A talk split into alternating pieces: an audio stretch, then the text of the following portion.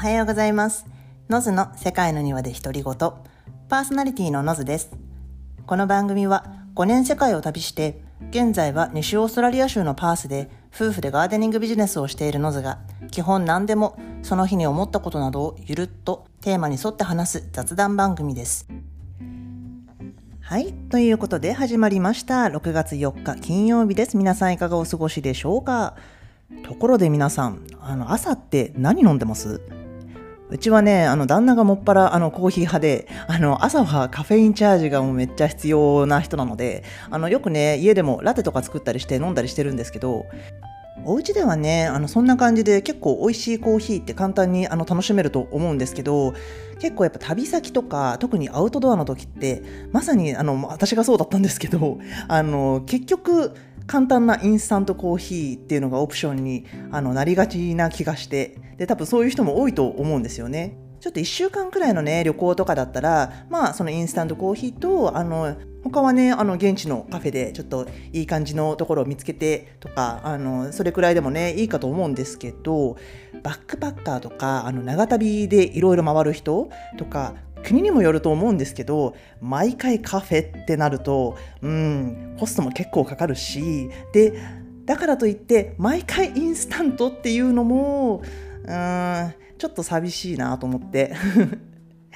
そうなので、あの今回はあの私たちがちょっとおすすめする旅先やあのアウトドアでのコーヒースタイルをふたつちょっとお話ししたいなと思います。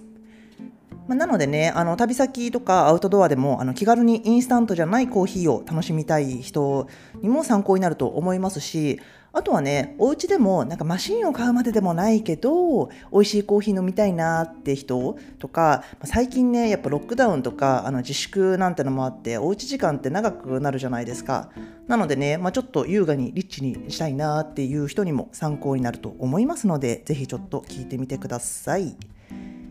で先にあのそのふたつっていうのが、マキネッタっていう直火式に層コーヒーポットと、あのお手軽にあの使える折りたたみ式のコーヒードリッパーが私はおすすめです。でまずこのマキネッタなんですけど、私がねワーホリでオーストラリアの東側をあの旅してた時、まあ、もうごねんぐらい前になるんですけど、あの私ねその頃イタリアの友達がめっちゃ多くて、でそれと同時にもう彼らとね朝ごはんをご一緒すると、もう彼らがよく美味しいコーヒー入れてくれるんですよなのであの私はよく朝になるとずうずうしくイタリアングループに混ざってあのちゃっかりコーヒーをもらってたんですけど、そうでね、そんなね彼らが使ってたのがあのマキネッタっていうに層コーヒーポットです。でバックパッカーって基本あっちこっち移動するので、大半の人の課題はもうどれだけ荷物を最小限で必須なものだけにするかっていうことだと思うんですけど、イタリアンのね彼らにとって必須なものっていうと、その美味しいコーヒーになるので、あの私はね結構な確率であのマキネッタ持ってる、あのまたは友達とシェアで持ってるイタリアンの子たちには結構あったんですよ。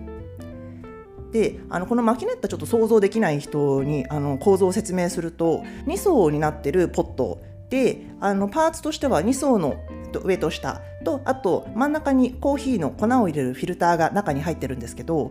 その下の部分にあのお水を入れて、それでその中のフィルターのところにコーヒーの粉を入れるんです。でそれでもう上の部分はあの空っぽのまま全部閉めてしまって、でもうそのポットをそのままもう直火であの火にかけると、その下にある水が圧力で上に上がっていくので、コーヒーフィルターを通してあの上の空っぽだったところにどんどんコーヒーが水がコーヒーになっていって、あの抽出されていくっていう形で、で最後にあの全部抽出し終わったら、なんかボコボコボコって音がしてなんか沸騰した感じの音がして出来上がりっていうものなんですけど、なのでね一応直火式エスプレッソコーヒーポットなんですけど、まあ、本格的なねエスプレッソまではにはいかないまでも、あの本当にね濃い美味しいコーヒーを入れることができます。で私たちもね今このパースでまさにあのそれを使っていて、サイズもねあのいろいろあって、よく見かけるのがさんカップよう、ろくカップよう、きゅうカップようとかですかね。でうちはねちょっと間違えてあのにサイズ、あのさんカップようとあのろくカップようっていうのを持ってるんですけど、なんかラテをね作るときはあのさんカップようでひとりぶんでちょうどいいので、一人用の時とあの旦那と一緒に飲む時とで使い分けて使えて今は便利なんですけど、イタリアンの、ね、子たちは大抵バックパッカーなのでこのさんカップ用の小さいやつを持っていて、で私の周りはねミルクとかは別に入れずにあのストレートとか砂糖でを入れるだけで飲んでる人が多かったので、お友達同士でシェアしてても結構小さいサイズで間に合ってたみたいです。そうでもね、あの美味しいコーヒーが飲めるとはいえ、あのバックパックで移動するのに、まあ、結構重いし、あのえそれって必需品じゃなくないってあのこんなずうずうしくねもらってるくせしてあの聞いたことがあるんですけども、めっちゃやぼすぎる質問で、もう必需品だから持ってんだよってあの笑いながら怒られましたけど、あのまあでもね実際本当朝だけじゃなくて毎日何度もマキネッタであのコーヒーを入れてるので、確かにこれは必需品だよなとは思いました。なので美味しいコーヒーをあの外で飲みたい人は本当にあのマキネッタおすすめなんですけど、ただやっぱねマキネッタはあの大きいので気軽に楽しむっていうのだと、やっぱ私はあの折りたたみ式のドリッパーがおすすめです。結局ね、なので私このバックパッカーの間はマキネッタ毎回欲しいなと思ってたんですけど、やっぱね重さとサイズがネックになって買わなかったんですよ。でね、その代わりに偶然ショップで見つけたのがこの、あの折りたたみ式のトラベルコーヒードリッパーでした。インターネットで見たらあの全然出てくるのであの全然買えると思うんですけど、これはねコーヒードリッパーなのでマキネッタレベルの濃い美味しいコーヒーは作れないんですけど、めっちゃね手軽なのでインスタントは嫌だけどちょっと美味しいコーヒーを気軽に飲みたいなって人にはあの本当におすすめです。あの結構コーヒーメーカーで作られるのはドリップコーヒーなので、エスプレッソマシンじゃなくてねコーヒーメーカーの方はドリップコーヒーなので、まあそっちをあのお家とかで飲んでる人はすごく使えるかなと思います。まあ、ちょっとあのドリップコーヒーがあのわからない人にちょっと軽く説明すると、あの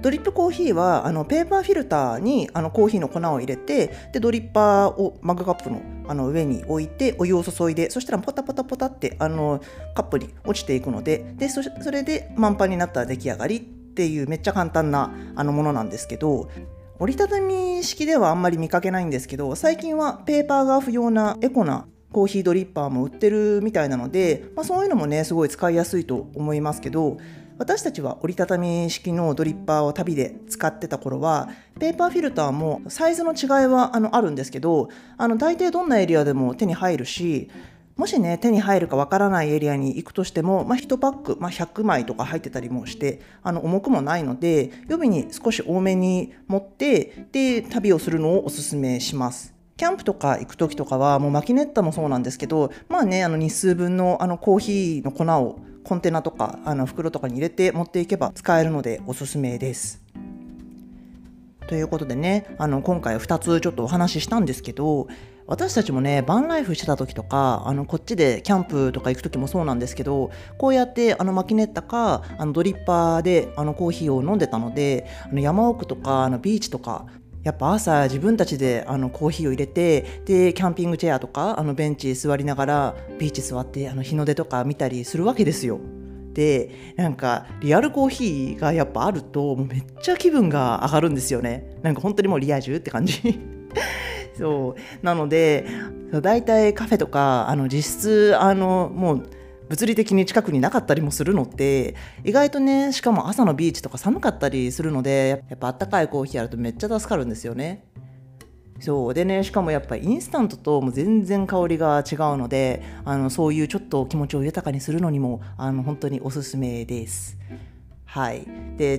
ちなみにねちょっとここから余談なんですけど、あの私たちはねマキネッタであの結構毎朝のようにラテを作って飲んでるんですけど、あの別でねあのうちはミルクフォーマーを使ってて、であのなんか結構いろんなあの種類があると思うんですけど、カナダにいた時に一緒に住んでた家族が持ってたなんかフレンチプレスみたいなあの形をしたなんかジャグにあのミルクを入れて、でなんか蓋をして、で蓋にねあの棒がちょっと貫通してあの中につながってて、でそこになんか丸いネットみたいなのが泡立てるネットみたいなのがつながってるんですけど、中にねでそれをなんか上下にするとあのそのネットがあのミルクを泡立ててくれるっていうやつで、でそれめっちゃ使いやすいんですよ。でね、そうでしかも今私があんまりうまく説明できてない上名前がよく分かんないんですけど、 そうそのねカナダのファミリー の, あのママもね、そのジャーのことを、そのミルクフォーマーのことをあのずっとジャーマンウシュウシュって呼んでて、でねでしかもあのその理由があのその家族 の, あの奥さんカナダ人で、あの旦那さんはドイツ人なんですけど、でそのねその旦那さんがドイツのどっかで買ってきたやつ で, で同じやつをねドイツに行った時にあの買いに行ったらしいんですよ。